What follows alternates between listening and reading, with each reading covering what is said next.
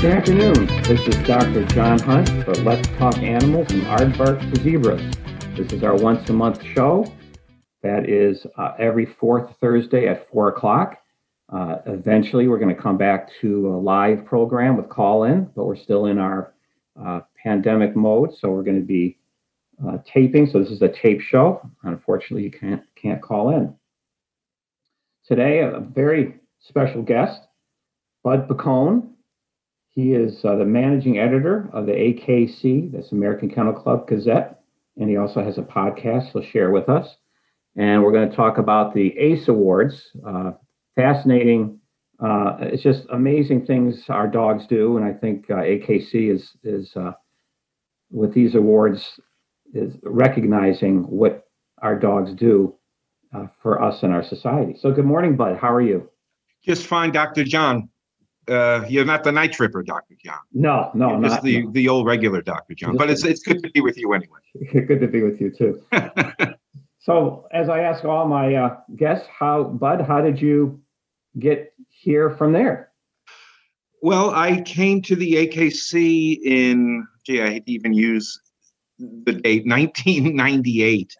you know when you you're giving oh no. your bio and you start with the words 19 everybody knows how how long you've been around you know?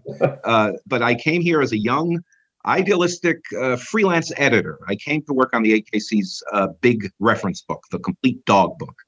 And if you love dogs you know the akc complete dog book. We've sold about a million of these things over the years probably a lot more now. It's in every library. Oh, you're famous for that. yeah, it's a great book, and I was honored. I knew nothing about it, and I knew really little about the American Kennel Club. Fine. But I worked on this book. It's a big, fat reference book, about a thousand pages long, and I read it once, twice, five times, ten times. I read this book from cover to cover, working, doing editorial work on it, and that was a boot camp for me. It became like AKC boot camp. I, I got to know the breeds and what the organization does uh, at the end of that uh, freelance service, they had a job opening up in the uh, publications department. I went to work for the AKC as the uh, the copy chief, the, the the head copy editor, and um, that was supposed to be uh, a couple of years until I could figure out my next move. And now it's uh, 2021, and I'm the managing editor of the publication. I host the podcast. I do a lot of other uh, outreach kind of things when uh, when the AKC is trying to communicate something, they'll ask me to come out and speak about it. Um, and we have plenty of platforms for that. We have the podcast. We have AKC TV, a whole TV station. We have uh, the, the massive AKC website, on and on and on. They keep me very busy in the publish, publishing and communications realm. Are you involved with the uh, with the computer, the website and stuff? Well, the uh, AKC Gazette will parcel out their stories to the website, of course. You know, we'll take, pull uh, stories out of it and put them on the website. And uh, yeah, I mean, the website is massive. Yeah, I've yeah, got, I'm is. all over. I'm all over that website, but it's a drop in the bucket compared to the overall size of that uh, uh, website, which is, you know, trying to be all things dog to all people right. people who train for competitive events or uh, a, a hapless owner who happens to have a dog who just won't stop barking you know all of those Yep. all of those uh, what should i do kind of questions everything is is available on the akc website including the history of the organization Now the Gazette is that still a paper? Is that mailed or is it all? no no we were in paper from 1889 to 2011 and Oh. now we've switched over to um, an all digital format, a downloadable, self contained uh, magazine that you could read on any device. So you pay a you pay a, a You pay nothing. AKC Gazette is free to anyone who wants it. oh really? Even if you're not a member? Uh, Yeah, there is no membership. All you have to do is subscribe to it for free. Okay. We'll send you an email every month with, with your new issue in it. You download it or you read it on the viewing platform.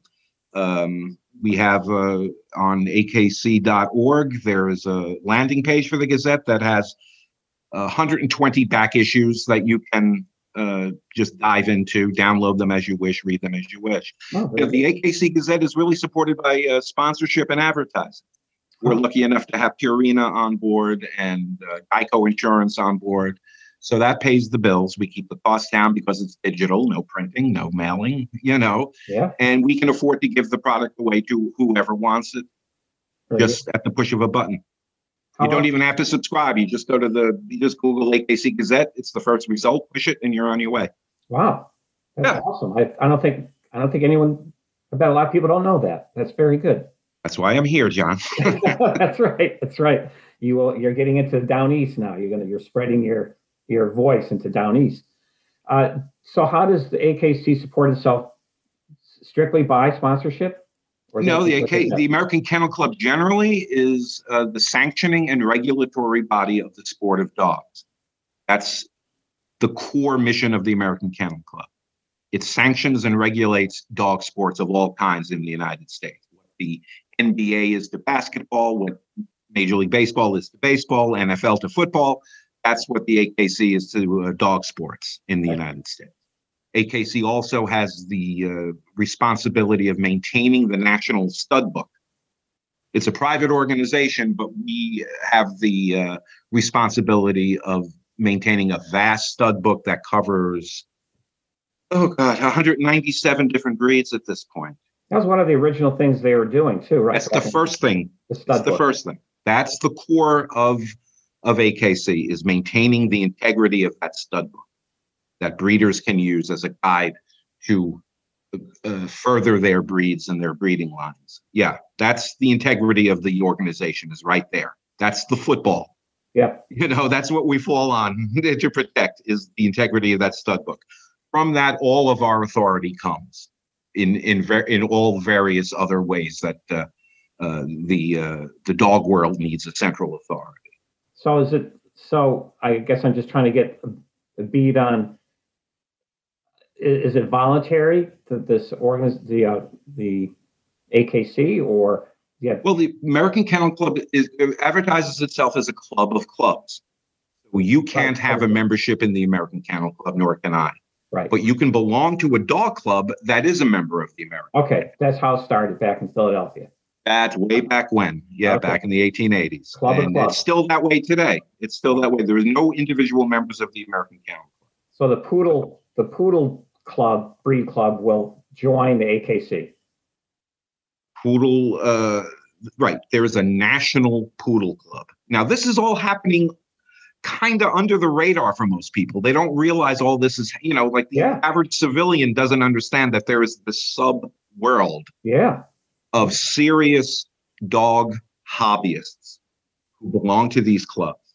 So, right, the Poodle Club has a has a big membership. Of course, it's a very popular breed, and one of the AKC's most popular breeds for hundred years or more.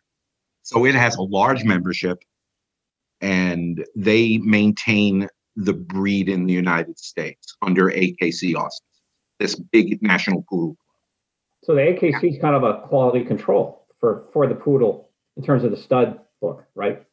we have to maintain that those that those pedigrees that these poodle breeders are using to plan their breeding lines is intact and has integrity. Yes, absolutely. And that's one of the things that the Poodle Club is paying its dues to ensure. You know, that they pay us to do that for them, to Right. maintain these uh, pedigrees and to distribute it to them when they need them. Um, there are other poodle clubs in the United States too, because it is said there are local poodle clubs Right. eh, all over the place. There may Well, be the local ones join the, the local ones can't join AKC. They have to. Oh, they can. Oh, yes, yes. Oh, Those okay. local poodle clubs are part of the AKC too, but the ultimate authority on the poodle is going to be that big national club. A lot of the people who are members of that local poodle club will also be members of the big national. Oh, okay. Okay. You know, Wow. and and and the national club for all 197 breeds maintains a written document called the breed standard and that's that written document describes the ideal dog of each akc breed both physically and temperamentally uh, the temperament is of at least equal importance to the physical makeup Right. of it Right. And a lot of civilians don't quite get that when they're watching a dog show you know the old-fashioned dog show of dogs being baited around in a ring and Right. judge standing there on TV, the AKC. Yeah, right, right. You see, you see Westminster Kennel Club. about. Westminster Kennel Club every February, not this February, of course, for COVID related reasons, and AKC National Championship, and some of the other big, big. Uh, there's the the uh, Philadelphia Kennel Club that does a show every Thanksgiving morning, right before the uh, Yeah. right after the parade, Yeah, right? And um, you know, all of those clubs are uh, you know conformation dogs, what we call conformation dog show. That idea of trotting dogs around a ring right. um, that is exhibition of breeding stock. People call it a beauty contest. You see people sneering at it, saying, "Oh, it's just a beauty contest. It's just, you know, the foofy poodle being Clipped in these wacky coats, and it's all kind of silly." But really, at its core, it's an exhibition of breeding stock. A dog show is a place where dog breeders can bring their best and get a professional evaluation from a judge.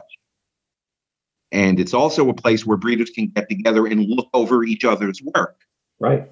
and say, oh, if I had that, what your dog has in my line, it may be a neck, you know, it may be anything. It may be a, a temperamental trait. Yeah. If I could get that, what you have in your line into my line, I'd have a better line. So let's get together and breed our dog to Now- one to one to the other. And you know, and that's basically the the essence of a dog show. It's an exhibition of breeding stock for the purposes of affecting future breedings and for getting a professional evaluation from a judge. It's really no, you know, you go to the county fair, you see the the the prize hog or the prize cow with the blue Yeah. ribbon on the on on the fence as you walk past. Yeah. It's basically that. Yeah. You know, it's it's animal husbandry. It's just that the dog show evolved in such a way where it became a show. Yeah. Yeah. It moves. There are professional handlers who are moving the dogs around. And once you start moving the animals around a ring instead of a cow just sitting there chewing grass, now it's a show. and people want to come see it not only because they like it, but because they may have a dog themselves, particular breed, that wants to see a confirmation. Certainly. Uh, uh, and and just for the fun of it, really. You're walking through the you're walking through the park on a summer day, and there's a dog show going on. You you wander onto the grounds. It's free. You don't have to pay admission to just to walk on and watch. Right. cheap date. It's a cheap day out for the kids. For you know, we have divorced fathers who have their kids on Saturday is a big part of our audience. You know, Yeah. looking for something fun to do in the neighborhood in, Yeah. in the area, and um, it's fun. It's fun to watch because the dogs are moving, and there's a competition between the handlers. The handlers all know the tricks of the trade. They know how to show off their dog to the best Yeah. advantage, and it becomes a little game of cat and mouse.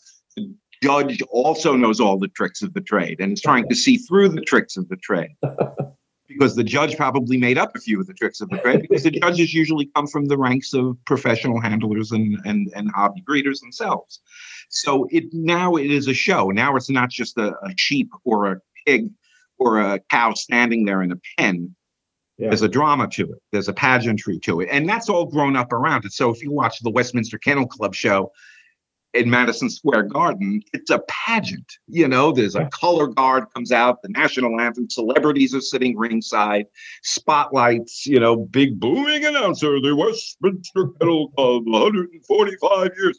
You know, but at its essence, when you strip away all the glitz in the show business, it's an exhibition of breeding stock.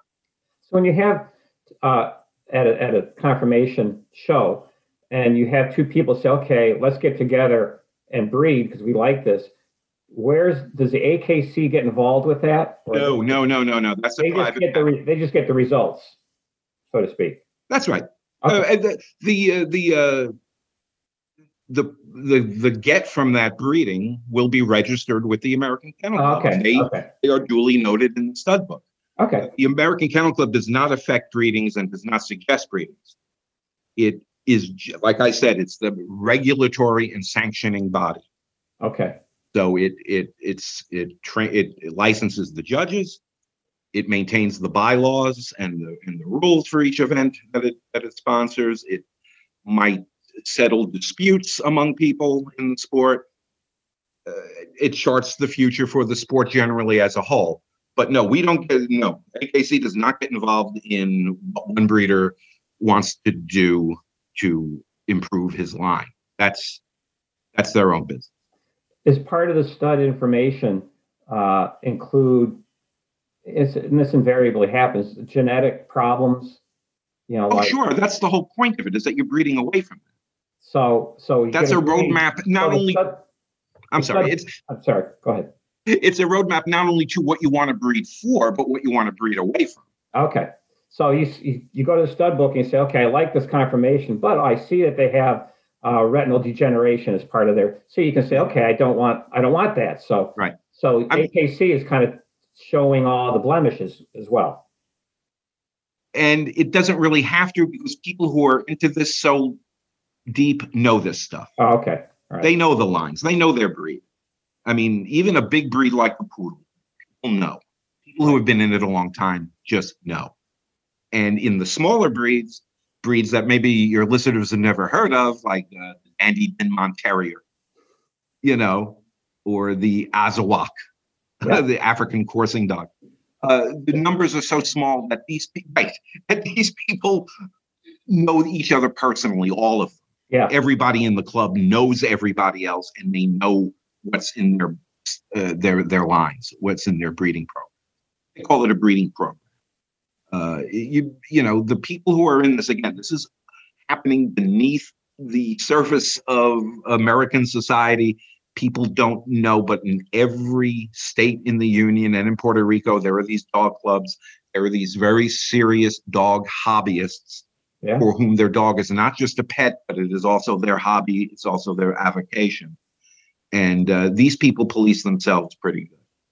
Good.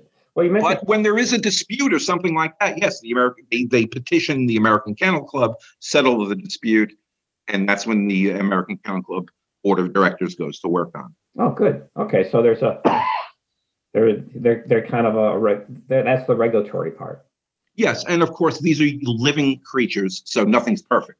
right? Right. No matter your best efforts, nature will confound you. Now you mentioned uh, confirmation uh, events, but there are also obedience, agility, and rally events. That's right. That's Now, right. Those how are those involved with AKC? Well, the American Kennel Club has a wide variety of events, what uh, dog sports, and um, there are three realms of competition. There is the conformation show that we just talked about. Right. There are what we call performance events, and there are what we call companion events. Now, a performance event would be like field trials. The first thing the American Kennel Club did, along with dog shows, was hunting field trials. And we still do that to this day. Uh, bird dogs, uh, duck, you know, duck hunting. We have events for that. Uh, excuse me, um, uh, raccoon hunting, coon dogs, coon hounds. Yeah. Again, that's something that people know about in certain parts of the country, but maybe up in Maine, I don't know if that's coon hunting country. I saw some pa- some of my, my, my patients were coon. Uh-huh. The cat And- and- Catahoula was got popular up in Maine. Right, the Catahoula leopard dog. Yeah. Yeah. Yeah, I mean, up in uh, your neck of the woods, up in Maine, New Hampshire, and uh, and uh, Vermont, I think um, sledding is very Yes. common. Oh, yeah. I had a couple shows on sledding, dog sledding. Yeah.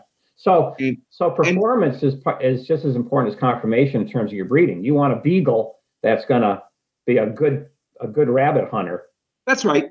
That's And- right. Or or or, or a retriever is going to go get those ducks all day long So and not these- get tired. So these events kind of show off that. Right. The performance events show off the traits that the particular breeds were bred to have so that they can do their job. In that way, it's the most um, exclusive of events. Right. So, uh, a, a hunting field trial for for pointing dogs, right? The pointing dogs are they they hunt upland game birds. They're not water dogs. They hunt quail, fe- uh, quail, pheasant, grouse. Those tasty little game birds that uh, you check off on the wedding invitation. Yeah, I want you know I want the Danish, uh, the, the Cornish game hen. You know, That's either fi- fish sticks, chicken, or Right. Or pheasant. right. And if, if you check off the pheasant, chances are that a dog helped that that hunter uh, track it down Yeah. and, and flush it out of the brush so that the, the hunter can make a clean kill with a rifle. In the old days, it used to be nets before the invention of uh, the rifle. Yeah. throw out a big net over the, the brush where the bird was uh, found by the uh, dog. Um, those are very exclusive. We don't, we wouldn't allow a dachshund, say, to do a, a, a pointing dog field trial. Right, right. Well, you know, it's it's useless. It's pointless because the dachshund was not meant to ever do that. It's not physically equipped to do it, and it would make no sense. Right. We want to see if our pointing dogs can Point. point that dog, you know, find the bird, point it, present it, and flush it so that the, the, the hunter can then take off.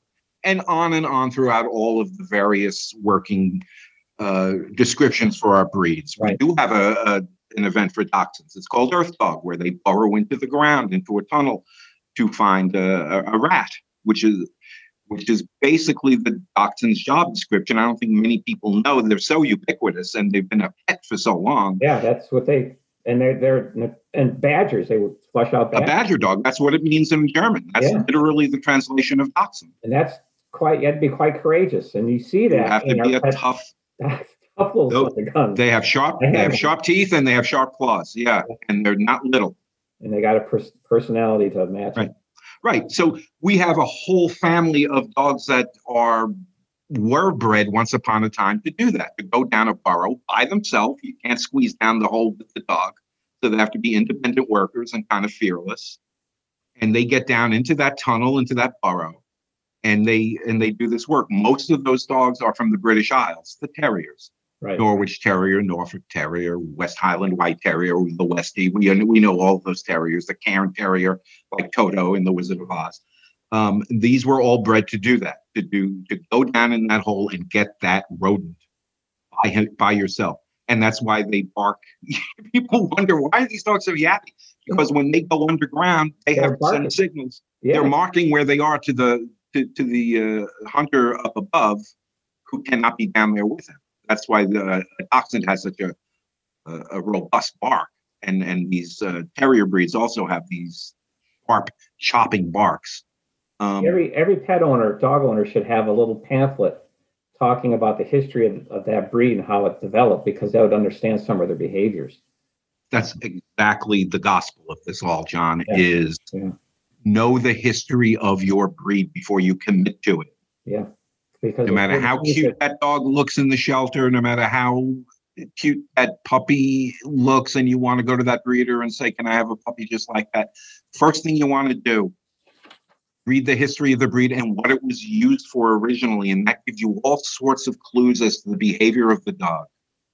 Yeah. Uh, a, a border collie. You know, yeah, border collie's a lot of fun.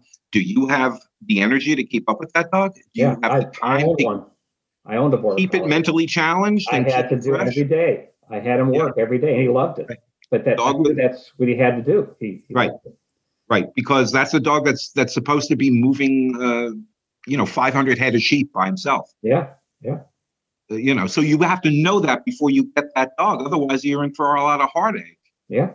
And these dogs wind up in shelters simply because people don't do their homework beforehand. And It's a very sad thing. Even well-meaning people, they think this is going to be fun. They get a, a you know a puppy or they get a dog from a shelter, and it, they're overwhelmed because they just didn't realize this is a dog with a tremendous uh, work drive. well, you have a, a, a your website has a little section on selecting a dog, and uh, the AKC website, like I said, is a cornucopia of this stuff. Go to the if you're thinking right now, if any listener within our the sounds of our voice is thinking of, of taking in a dog, go to the AKC website, read about your breed. We've got 197, 198 breeds, and this is also true for mixed breeds. You can look if you have any experience in dogs at all. You could look at a mixed breed dog and say, "Oh, that's a Shepherd mix. Right, That's a that's a a, a Maltese Lab mix." That's a The lab mix is a very popular one, right? You can tell. And if you can't, your veterinarian can, or the shelter worker can, or right. your your know-it-all friend who knows everything about dogs can, and you can kind of piece together the dog's yeah, uh, genetic background from just watching it and and and seeing it behave. And so the same thing holds true to mixed breeds. Find out what that that breed was bred to do and why it and then you will find out why the dog behaves the way it does. And once you find out why it behaves the way it does, you can cope with the dog's behavior. You can create situations for that dog to channel that behavior in creative ways. Beautiful. Yeah. Interrupt you for a second. This we have to uh, tell our listeners that this is WERU in Orland, Maine. This is Let's Talk Animals from Aardvarks Zebras. Dr. John Hunt, your host, and having a great conversation with Bud Boccone, who's the managing editor of the AKC Gazette, as a podcast.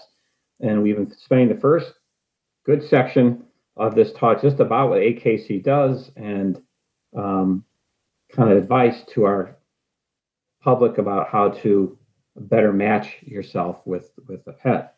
Right, John. Before you get to your next question, yeah, I just want to complete the thought yeah. that we began uh, before we uh, went to the station ID there. Yes. Um, I said that we had three realms of uh, of competitive events for dog owners. We we talked about the conformation dog show, the exhibition of breeding stock.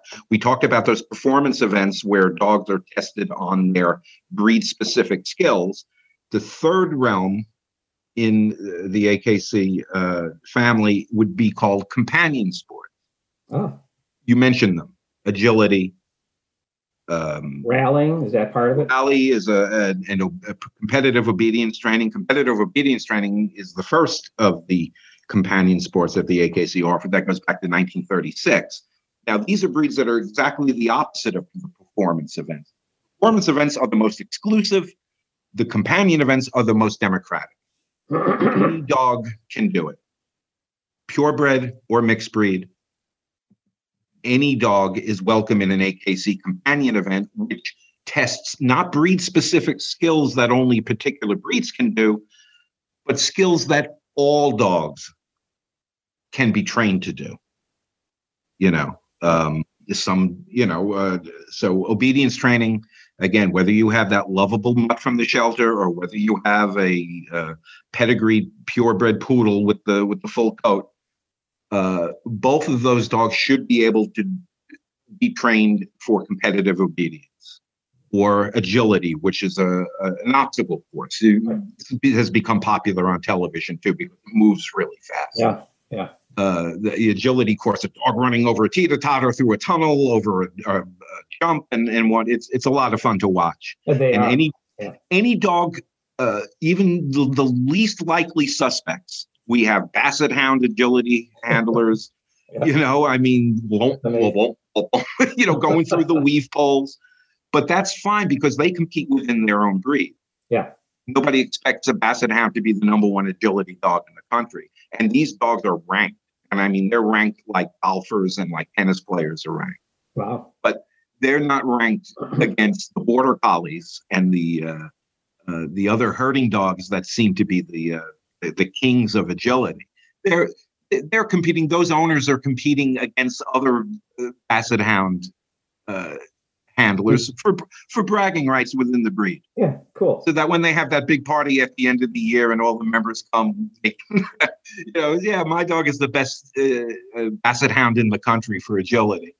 Uh, and and and so on. You know, big, enormous dogs, Great Danes, tiny little dogs, Chihuahuas. Any dog should be able to be trained to do this.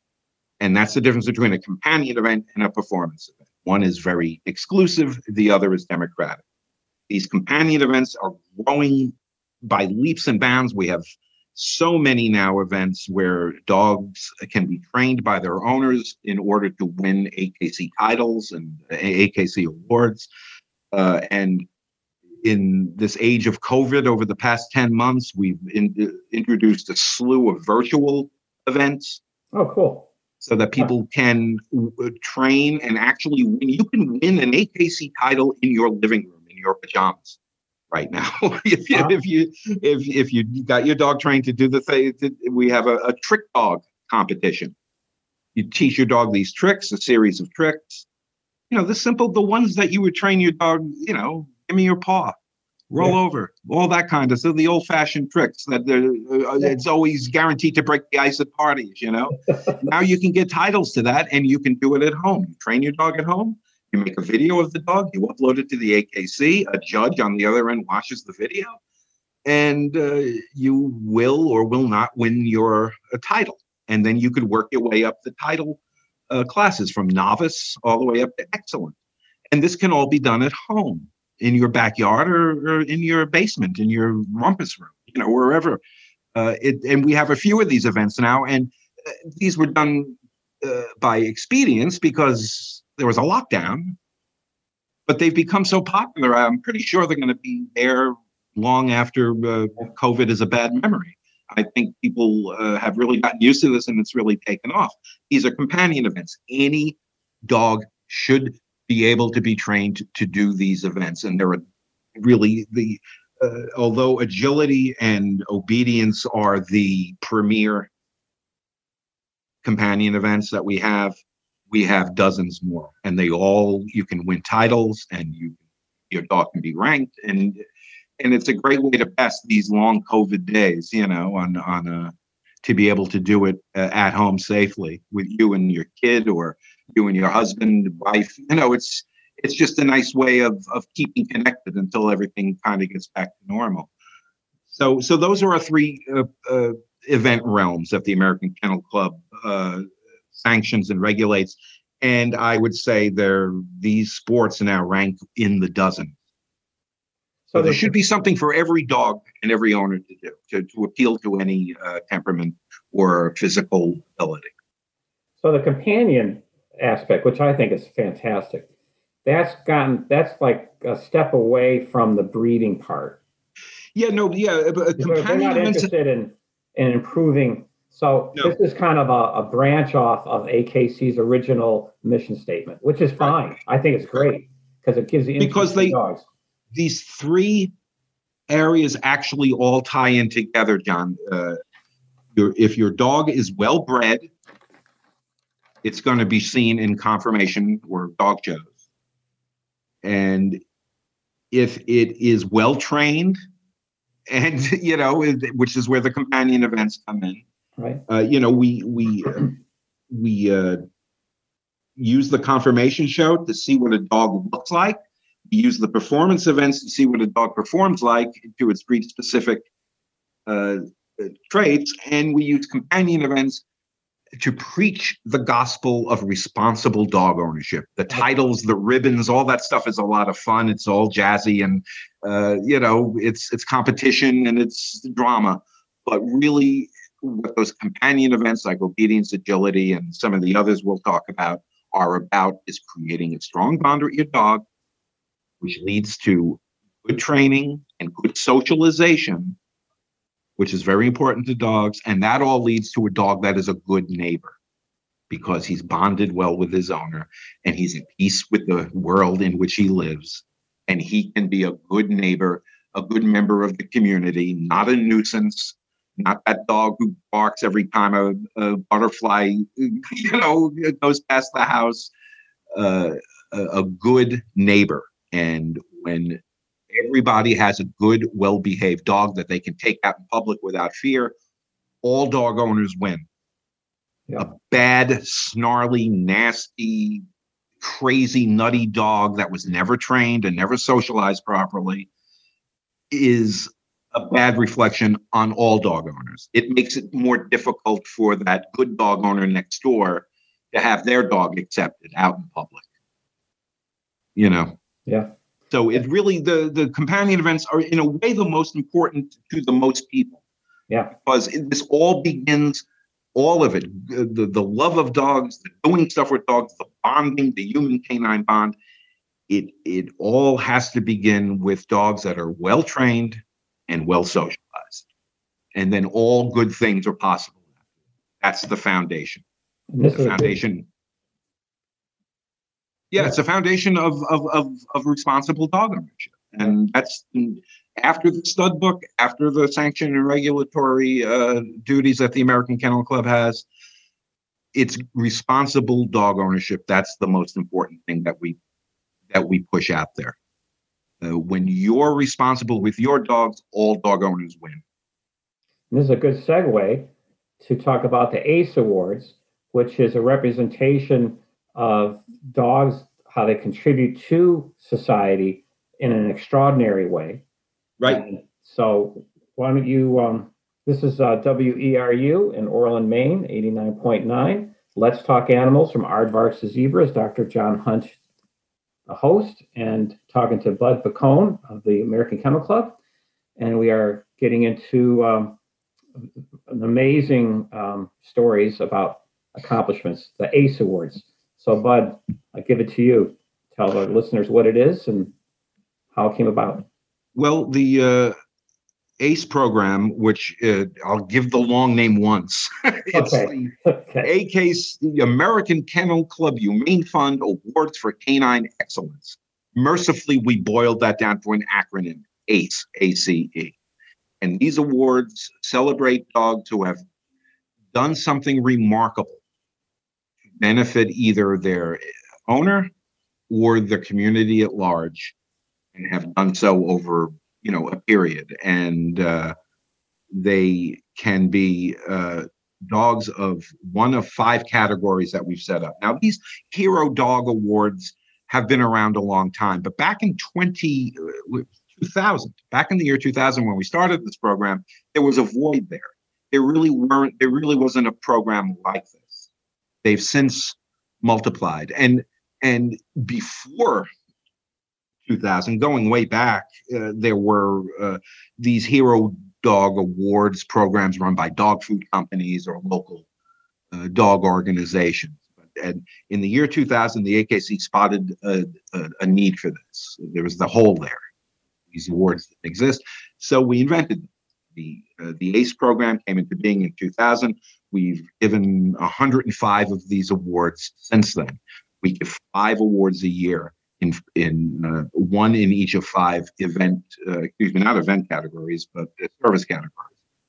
Uh, to run through them, we have an, uh, a uniform services canine uh, award for police dogs and military dogs. We have a service dog award for certified service dogs. We have a therapy dog award for certified therapy dogs. A search and rescue dog award for certified search dogs, and that everybody's favorite category because you never know what you're going to get. The true box of chocolates category is exemplary companion. The dog is not certified at anything, it's just your pet. And somehow it's done something remarkably cool. And, and we celebrate that. So those are the five uh, five categories. We get hundreds, sometimes thousands of nominations every year in each of these categories. The choices are excruciating because we can only pick five out of all of them. Well, who's uh, how do you how do you apply, and uh, and who decides? So how how would someone apply? Anybody can nominate a dog for an ace. You don't have to own the dog. You don't have to be affiliated with the dog. You, don't even have to have met the dog. Anybody can put in an application. You go to, I'm going to say this another dozen times before we're done. Go to akc.org, ACE, just in the search engine, and it'll come up on the page. Yeah. you'll know everything there to make a nomination. You need all of the guidelines and stuff. The balloting uh, period is open right now as we speak up until uh, July 31st. Anytime between today and July 31st, you come, you know, we use the um, the people of the United States and all of the states as our eyes and ears for this program. We can't be everywhere. We can't see every dog. We can't hear of every dog. Uh, local communities, local dog clubs, or local individuals, just anybody who, somebody who's reading their local newspaper or watching their local TV news and sees a report of a dog that has done something wonderful.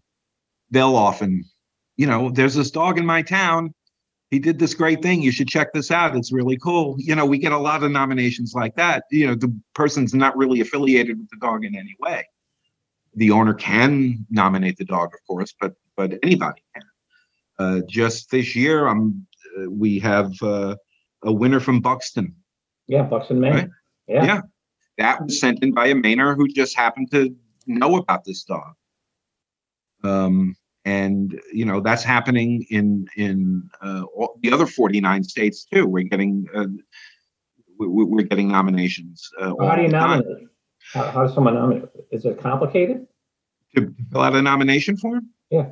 Yeah, you What do you give the name. You had to give the name of the dog, the the dog's owner, you write a little essay, a couple of paragraphs as to why you think this dog is Right. is worthy of this, and uh, you know, fill out a little information. It's not much at all. It's a it's a, it's a it's a nomination form. We'll take it from there. If the thing looks like it has promise, we're going to follow up on it. Okay. You know, and we will fill in the details. You don't have to be uh, you don't have to be a great writer. You know, you shouldn't be intimidated by that Right. uh, and if you have a link of a you saw the dog in a in a news story or on a YouTube video or something, provide the link and and we're going to check it out. We have a, a committee of people here at the American Kennel Club. I'm on that committee. We go through the after the nomination period is closed. We go through all the nominations. We weed out the obvious, um, uh, you know, non-starters. You know, we don't we don't, for instance, um, we wouldn't give the dog to a, a we wouldn't give the award to a dog who's deceased Right. because we want to be able to use this dog as a ambassador Yeah. during the year uh, to because these dogs are not just um, in it for themselves. The owners are not just in it for themselves. They are representing their entire field in as you know this is our poster dog for the the good that search and rescue workers do all year long. Uh, it wouldn't help us if the, if we didn't have a dog to in front of the put in front of the TV cameras and make available for press interviews and stuff like that. That we want these dogs to be uh, accessible, and we want to be able to shoot video of them and and and make a big deal out of them. Have a dog that we can hang a medal around its neck because these things get really these uh, aces get excellent play in local media, and that's really where we're at. We want uh, people in small towns, big cities, rural areas to know that there's a dog in their midst who's been honored. And when we do that, we open up the reader's eyes or the viewer's eyes to this whole movement that's going on that they were not aware of. You know, uh, I didn't know that dogs did that. I didn't know I didn't- dogs that do that. That kind of thing. Yeah, or I didn't know police dogs did this. I thought they just chased bad guys. I didn't know they also did this. Yeah. You know, it that's what we're trying to do. One little town, one little city at a time, all across America, get the word out that these dogs are working with they're great dogs doing unbelievable things right in your midst, and you might not really know it. Are Um, most of the applications legitimate? oh yeah, Yeah. it's just- it hasn't gotten tarnished by crackpots and No, I mean there are always in any awards program that you run, there's always going to be awards chasers. Yeah. People who uh they're who, who seems like their hobby is to, to send an application in for every award program they see. right. Um, you know, But you can re- sort those out pretty quick. yeah, I mean I remember when I was a kid and and uh there were coupons, uh, there were you know cut out five box tops and and send in for the uh the Kellogg's Corn Flakes Award, you know. Yeah.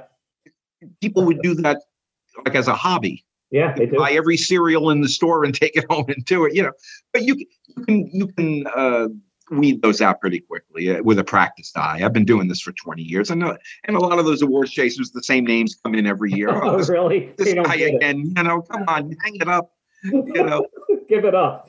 yeah but a lot of them but it's but uh, you know a lot of it is just kind of very well-meaning people too who Yeah, their dog is is the greatest dog in the world to them right.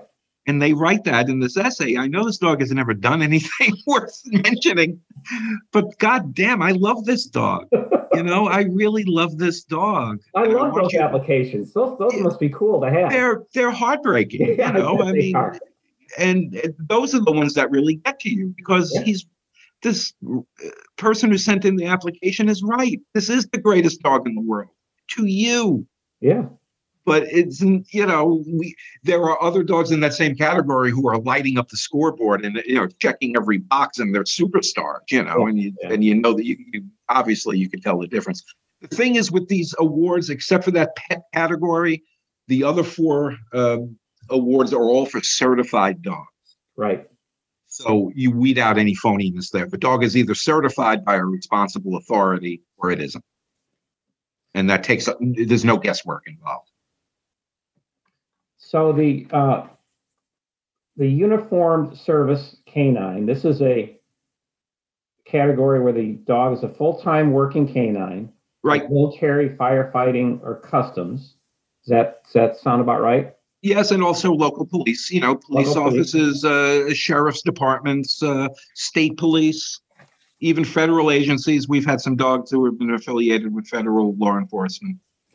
Yeah. Well, this year's winner. Tell us about this year's winner, who it is, where they're from, and what they did to to warrant this award.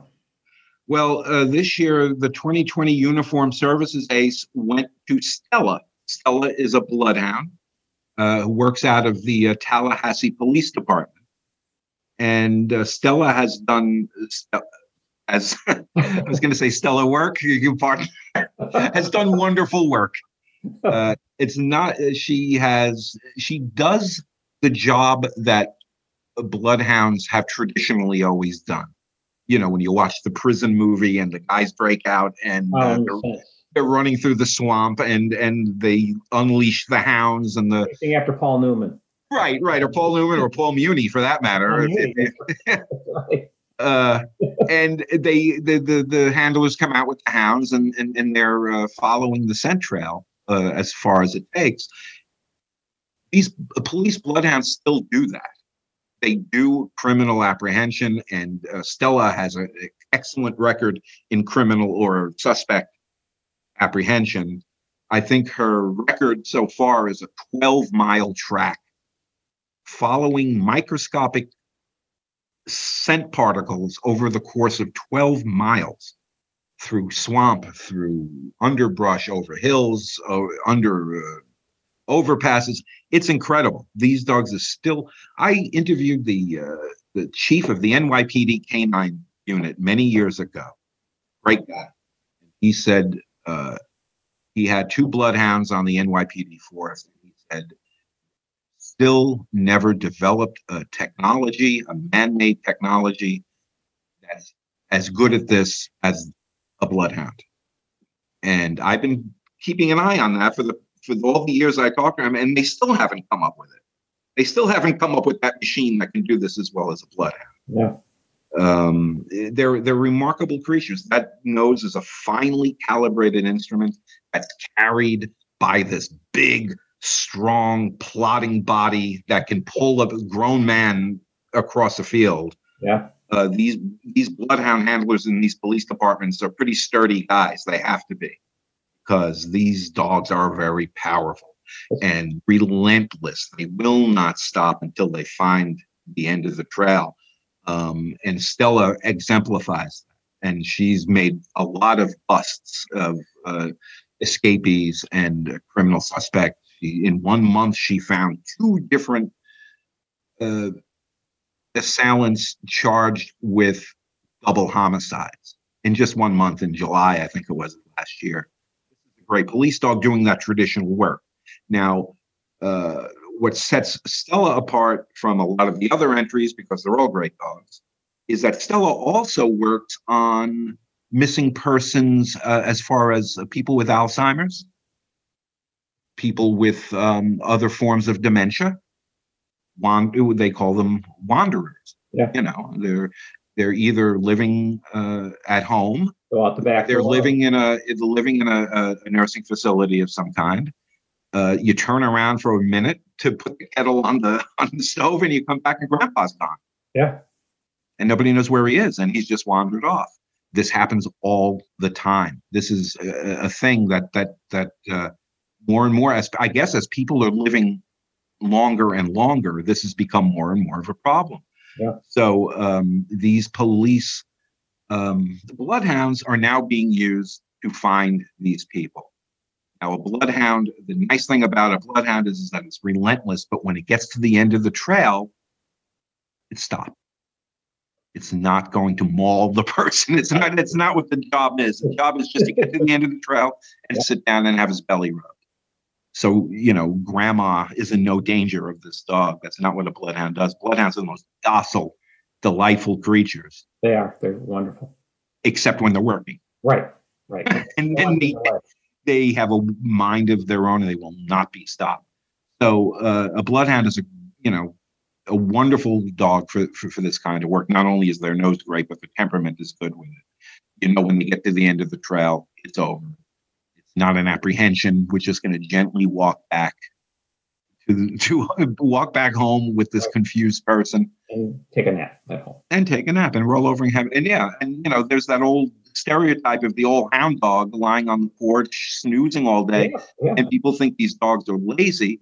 They're not of course. They're just conserving their energy for right, that 12 mile track that they might have to do later in the day. And and um you know stella like so many of these police dogs now it used to be in the old days john where uh, you only saw a police dog when there was trouble. Right. Now a, a bad rap. The, the dogs got a bad rap, and and you know most of that was just the way they were deployed.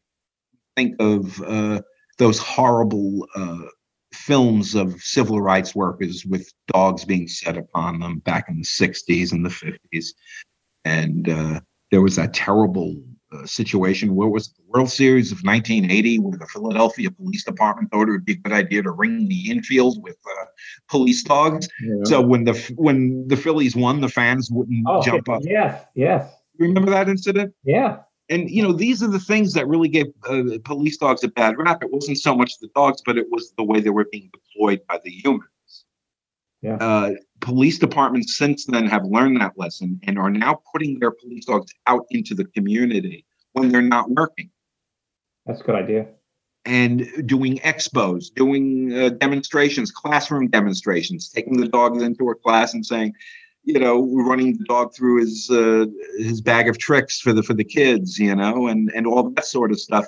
A lot more public outreach with their canine uh, it not only is good for the department uh, as a uh, as a public outreach, but it's also reminds citizens that these dogs do vital work because the first thing that usually gets cut when a police department is is, is working on their budget is the dogs. Canine, yeah. Because they can't complain. because dogs don't complain. you know so to get the police dogs out there and to remind the citizens of a town of a county uh, of a community that these dogs are here doing important work is uh, is vital to their the, the canine corps existence. Stella is a great example of that. She does a lot of work for alzheimer's research. You know it's a real crowd pleaser. She really attracts a crowd. It's a great way at uh, at a fundraising event for Stella to show up and and be the best friend of of of people suffering from Alzheimer's. You know, he, this is Stella. This is the dog that finds you when you when you wander away. Everybody wants to pet Stella. Everybody wants to talk to Stella, and she's a great little fund or not a little. She's a great fundraiser for for Alzheimer's research. You put all that stuff together, and she was a winner. Well, we got we're running out of time. Believe it or not. So oh God, already? Yeah, I'd like to get into the uh, therapy winner because this winner is from Buxton, Maine. That's right.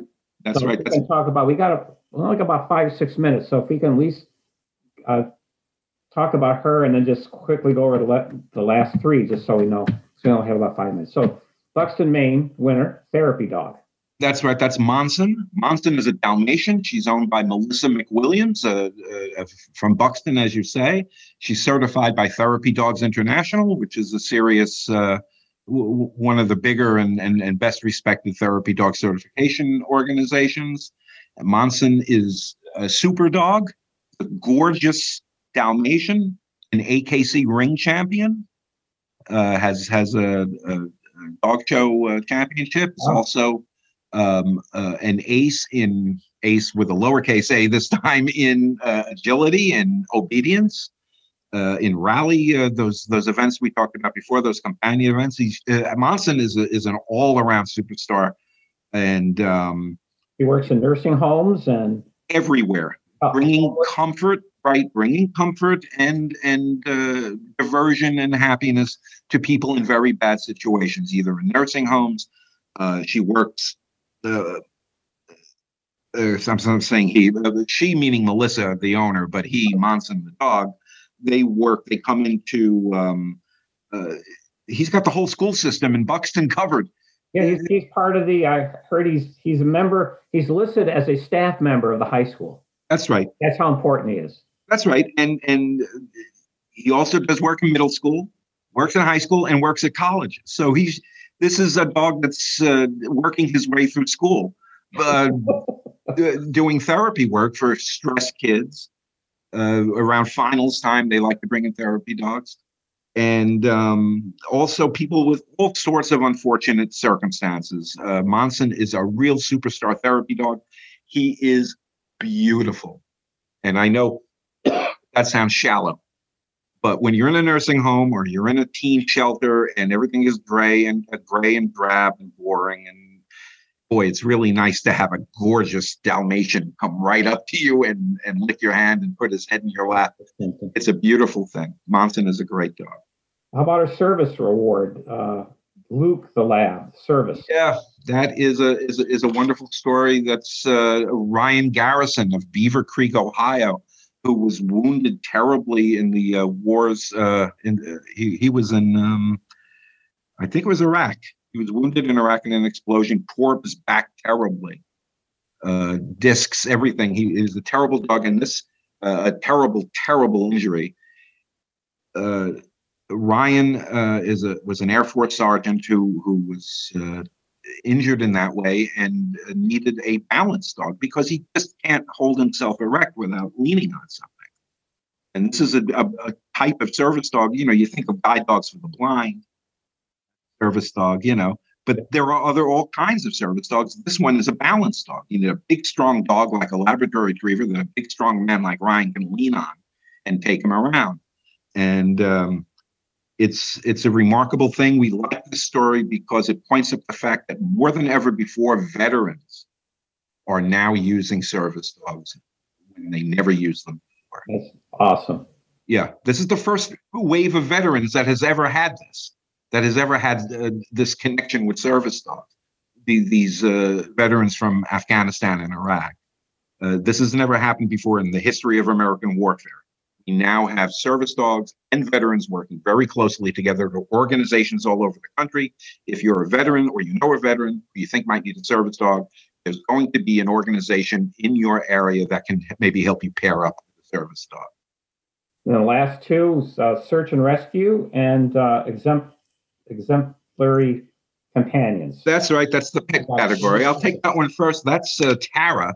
Tara is a flat coated retriever very rare breed in this country. You don't see many of them, but there's a, they have a strong uh, vocal uh, community of people. And Tara was born with a birth defect, uh, a short arm with no paw.